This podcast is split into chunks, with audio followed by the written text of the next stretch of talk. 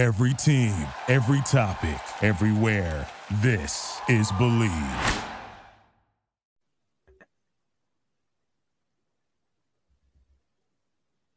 Welcome to 100 Yards Football. Today we have our college football team preview. We're going to highlight the Texas Tech Red Raiders. So if you like the video today, please come in and share it. We'll surely appreciate it here at 100 Yards Football. I'm your host, Vincent Turner. Mexico. If you don't know what that's at, I do because everyone knows I attended the University of Arkansas back from 1978 to 1981. And Texas Tech used to come up and play Arkansas, and they had a basketball player by the name of Jeff Taylor that was pretty good. But I got to see Gabriel Rivera up close at the nose guard position at Texas Tech, and he was one hell of a football player. But my man, who's going to tell us about Texas Tech today, Mr. Jason Watkins. How you doing this today, sir? Doing great, Vincent. Thanks a lot for having me on your show. If you like the video, Please come in and share it. We'll surely appreciate it here at 100 Yards Football. Tell us about Texas Tech, man. Let's start with the team from an offensive standpoint and tell us what you think about their season last year. They went eight and five under new head coach Joey McGuire. Tell us about Texas Tech today. Well, I'll tell you, uh, Joey McGuire is is the real deal. Um, a lot of people have seen, you know, the clip after they beat Texas of him saying that the Big 12 championship comes through Lubbock. They did have some stumbles with uh, some injuries to their quarterbacks and stuff throughout the year, but it was the first time in Texas Tech history that the Red Raiders beat both Texas and Oklahoma in the same season. And this is in his first year on the job. Uh, you know, he is a former high school head coach at Cedar Hill High School after and win won multiple state championships at the Class 6A level. We're talking about in one of the most competitive high school environments in the country.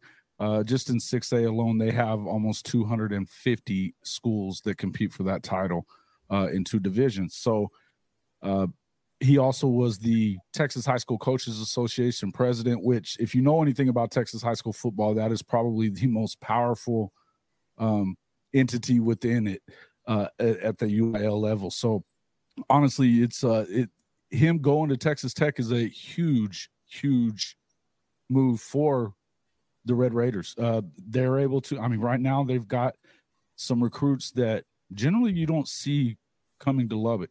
Uh, so, you know, we're talking about guys like Micah Hudson. He is a five star receiver that is also being, you know, pursued pretty hard by the by the Texas Longhorns. And generally speaking, you don't see guys that are being recruited by Texas and Texas A&M going to Texas Tech. This kid is the real deal. Uh, he reminds you a lot of a guy like uh, Jaylen Waddle. So, you know, a lot of speed, shiftiness, you know, able to, you know, he catches the ball at the high point, but, you know, he can turn a five yarder into a, into a, you know, a touchdown from anywhere on the field. So it's one of those deals where they're continuing to add to depth. Uh, their quarterback this coming up this season is going to be Tyler Shough. This will be his second year as the starter there. The only the only thing about Tyler is, is he's yet to finish a full season. He hasn't even played 10 games. The one thing I'll say about again with, with Joey McGuire and his staff being able to recruit at the level that they're recruiting at right now, Vincent, is that they are able to right now they have Tyler Shough, uh, who uh, he was a transfer in from Oregon. Uh, then you also have behind him somebody that they're really, really high on, Behren Morton and then this year who was this year they had uh, uh, Will Hammond, who is from nearby Hutto, Texas. Uh, he was the unsung hero of the Elite Eleven finals. Aside from the guys that won it, you know, you're talking about, or, and that were right at the top. He won two of the events there in the finals there in California. Uh, big live arm. He hit some, you know, his velocity and and being able to hit some of the spots that he hit uh, was even apparently impressing uh, Michael Penix Jr. and Caleb Williams, who were there at the final. So uh, it's uh, one of the guys that everybody was kind of talking about him as you know he came in as some of the some of the different recruiting sites had him as a three star. You had one that had him as a four star as well, but he's going to be a big time. And you know that's three of them that were Elite Eleven finalists uh, with Shough and Behren Morton as well. So even if you do have Shough go down again this season, you're looking like you probably are going to have a good backup coming in, and then next year it, it continues to look bright for this team uh, on the offensive end. And and I just and you know when you think about it, Joey McGuire is actually a defensive head coach. Uh, you know, after Cedar Hill, uh, Matt Rhule, when he was at Baylor, hired him to become an assistant there.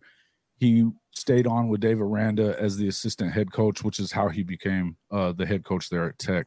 I think the biggest thing for Texas Tech is to keep Joey McGuire there and happy. He does have a daughter who graduated from there. So, and he says that he wants to stay, but as we all know, Texas and Texas A&M have a kind of unlimited funds. So it's a it, if he continues to progress as we expect that he will uh, in the Big 12, you could see them come calling. You know, you know, there's some issues there in, in at A and M with uh, with Jimbo Fisher. Uh, they're having to bring in guys like Bobby Petrino to try to make this offense work. They do owe him a lot of money, but I could see that they would definitely kind of back up that Brinks truck if if he proves that he can go in and win a Big 12 title at Texas Tech, which is something that hadn't really happened uh, in the history of the of the league. Talk about the receiving corps from an offensive standpoint. They're supposed to be the strength of the team. And then I'm looking at the Red Raiders, guns up. Last year, they averaged 462 yards total offense, 34 points a game, 300 yards passing. But the strength of their team is the receiver position, where they got five receivers returning. Right. You know, they're solid at, all around that, and and I think the other part of it too would be you've got some some of the running backs that are coming in, but but starting off with, uh, I would say your senior Myles Price is one of their big time players. You know that, that receiver right there. He's coming from uh, the colony of Texas. There, uh, let me see. I was gonna. I was actually trying to pull that up real quick. Give me one second here. Um, that's one thing is that it, it they definitely have been looking. I don't know that you have a guy necessarily on this receiving corps that's like, you know, who we were talking about just a few minutes ago.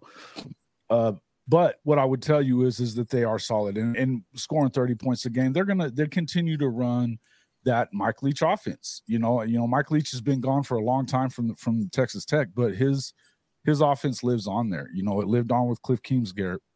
Cliff Kingsbury. It also lived on you know, uh, it didn't make it with Tommy Tommy Tuberville, but he didn't last very long at Texas Tech either.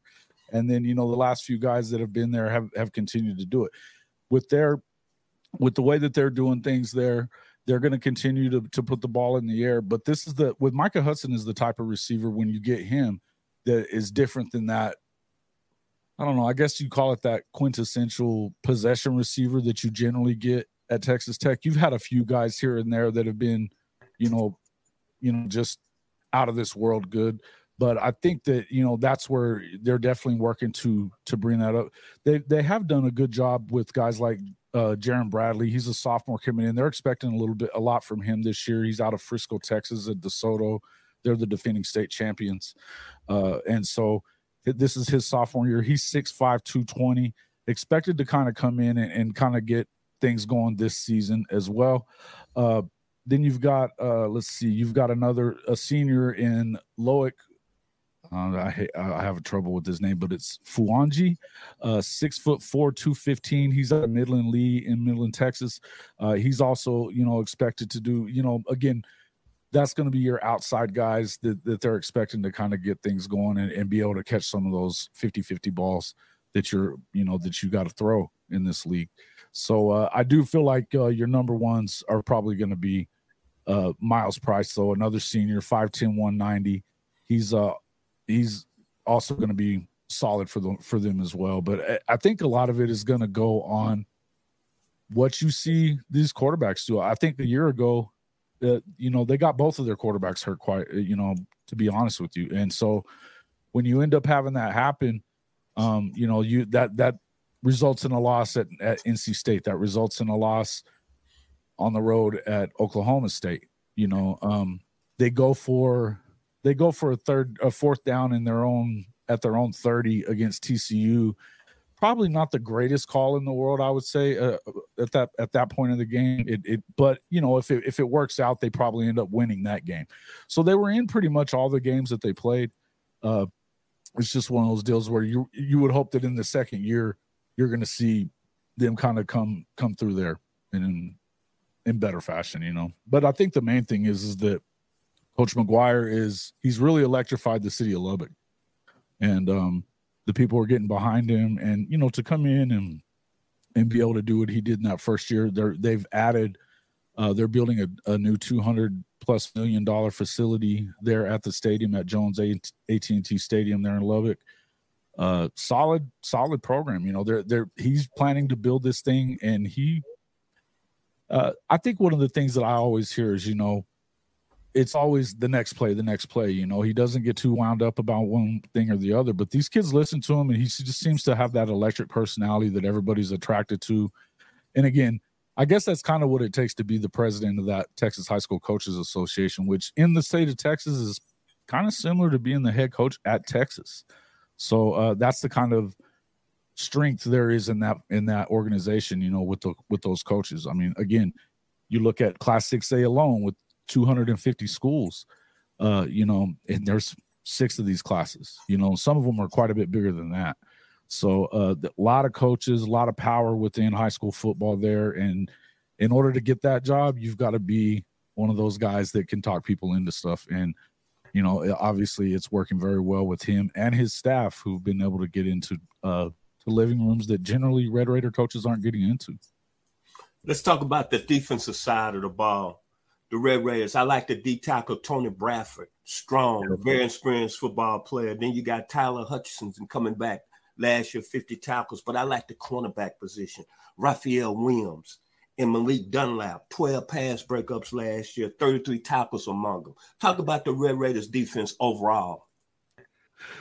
Yeah, I think that the, again, this is what Joey McGuire really is as a defensive coach. You know, when it, his his last years at Baylor, there he was the uh, the assistant head coach, but he was in charge of defense and stuff. So he was uh, you know, for as well as they're doing offensively in the recruiting side of things, they're doing just as well on the defensive side. They got they brought in a couple of kids from Houston this this year.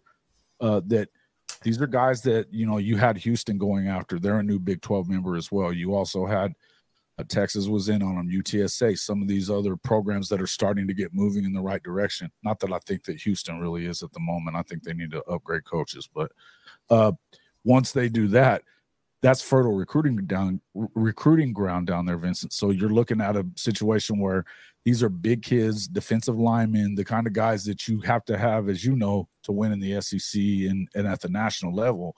And he's getting these guys to come into Texas Tech. I mean, they had a top 10 uh, pick in the draft on the defense coming from this from this squad as well. So defensively, I think they got to short things up a little bit. But here's the here's probably the most important stat that I think coming into this season. When you look at last year, and, and for a team like TCU to come out of pretty much out of nowhere, I think they were finished, they were picked to finish eighth or ninth in the league, right? Going into the season. But they had a lot of those what they call super seniors, fifth, six year players at the school Tech starting 22, 19 of these guys are of that super senior um, variety. This is the kind of school, and and you know, again, all 11 of those are on the defensive side. So they've got guys that are coming back that have played significant amount of time. Now, seniors don't always necessarily matter if you're there as a senior, maybe you hadn't played a whole lot. But in the case of, you know, now you're talking about if you've been there 5 or 6 years, I mean, you're now a grown man, you know, and it equated to a lot of, I mean, obviously, once they got up against Georgia this past season, it didn't really matter. Uh, I, I, also think that they kind of came in with that wrong game plan. That three three five was never going to work there the way they were doing it at TCU uh, against that program. But that being said, I would tell you that when you've got a guy guys with experience like this on the defensive side and the offensive side of the ball, you got to expect that these guys are going to do some great things, right? Uh, that that's why a lot of people have them pegged as that dark horse team that could make it to the Big 12 championship game um, this season. You know, they could be playing for a Big 12 title, and that's something that McGuire has been definitely preaching. Uh, getting into some of these guys on the defensive side. Uh, who are the guys that you were saying that you that you like so much? Raphael Williams and Malik Dun- Dunlap. Okay. Okay. Yeah. And I tell you, man, a lot of these guys have done. It's such a. I'm getting into their stat page here real quick. I was I just bounced back to their roster. Give me one second here. Hmm.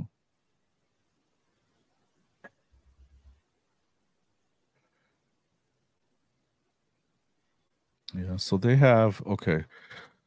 So let's see. Opponents only scoring, you know, for them scoring 34.23 points a game, their opponents scored 29 uh, points a game against them. Obviously, the Big 12 is a is a big is an offensive driven league to an extent. I think that over the last few years, it's actually that long time belief that it, you know, it's just a, you know, going a basketball game where you try to score as many points as you can. It's it's not really the truth anymore. They they run the football very well in this league nowadays. Uh, one of the things that they they outrushed their opponents, which was a big deal. They only allowed 113 first downs via the rush. Uh, they they had more than 50 uh, more passing first downs than than their opponents did throughout the year, and they were they weren't penalized a ton either. So you know they only gave up an average of let's see let's see. Hold on real quick. Uh, an average of about rushing. Come on now. Computer's kind of doing they gave up an average of about 256 on the ground uh, which is you know not great but but their opponents were giving up 302 yards. So uh, you know again they're and again this is a new defense that they that they're starting to learn now and and this is something that they're definitely shoring up through the recruiting of getting these big guys on in the trenches which you know is the most important thing you know if you're not getting a lot of pressure on the other quarterback if you're not able to plug up those holes in the line you know, it's going to be a long day. Uh, I think that you know the next team we're going to talk about that was a lot of what was going on with them last year was that they just couldn't get any pressure on the football. Uh, their secondary is strong as well. That's that's one of the things that I've seen the most is that they you know they did lose one of their top hitters there on that secondary, but as far as coverage is concerned, they're solid. Uh, you know, I would I would tell you that I believe that this is going to be this is going to be a big year, you know, and they've got some big games coming down the stretch that you're going to see. Uh, we're going to find out a lot about them, uh, even in week two. You know, they're going to go up against Oregon at home. Uh, you know, be be playing host to Oregon, and so we're going to see a little bit about them right away. Uh, first game of the year is, is against Wyoming.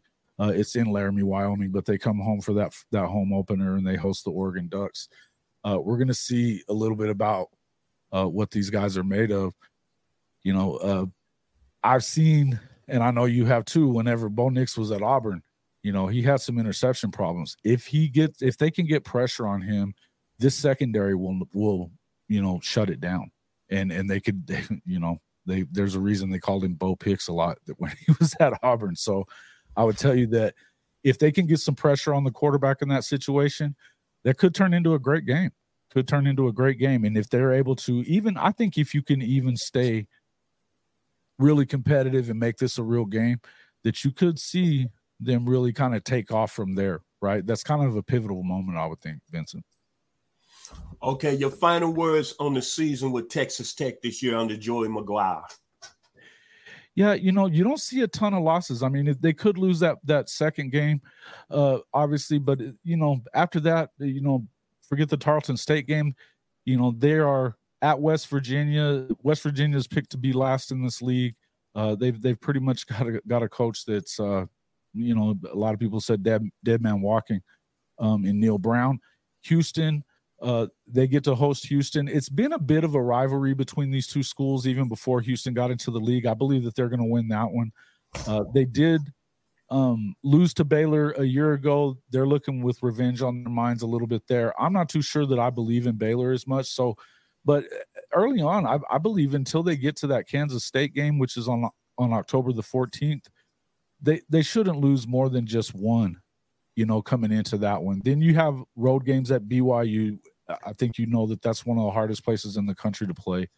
Uh, that could that one could be a loss, but again, towards the end of the year, they're going to host TCU, the defending Big 12 champions, Kansas uh, on the road, and then they'll have UCF on the road as well. And they close out the season uh, on the road at Texas. It could be for a spot in the in the Big 12 championship game right there. I expect them to to be somewhere around eight and four, nine and three. Uh, we'll kind of figure out exactly where it, where it stands here. I, I feel like it could be about a year away, really, to be honest with you. But it wouldn't surprise me if they turned it around. You know, again, I don't. There's never been a time that they've that Texas Tech had beaten Oklahoma and Texas in the same season. They did that in his first year. Um, the sky's the limit there in, in Lubbock, I believe. And um, listen, the one thing I'll tell you is Texas is probably the deepest program in this conference this season, but they kind of always are, right? And they they haven't won a Big 12 championship or even played for one. Oh, they've only played for one since 2009. So to me, it's one of those situations where you gotta kind of have to show it. They'll have an opportunity to kind of get in there and win. If they can get a win on the road at, at Texas, probably puts them in the championship game. I think they're going to have a great season, though. I think it's going to be a good season for Texas Tech. I'd like to say thank you to Mr. Jason Watkins today for giving us the insight on Texas Tech Raiders football for the 2023 season. If you like the video, please come and share. We surely appreciate it here. Special thanks to our producer, Mr. Logan Landers, for making it happen today here on 100 Yards Football. My final words about the Texas Tech Red Raiders. As Patrick Mahomes says, guns up. Zach Thomas, guns up. Marcus Coleman, guns up. Gabriel Rivera, guns up. The 1976 team, Rodney Allison at quarterback, guns up. Thomas Howard, Larry Dupree, Greg Frazier, Curtis Reed, guns up. Thank you, Mr. Jason Watkins of the Hall of Fame of College Football Podcast. We see you next week here on 100 Yards of Football. Thanks a lot, Vincent. Thank you for listening to Bleav. You can show support to your host by subscribing to the show and giving us a five star rating on your preferred platform.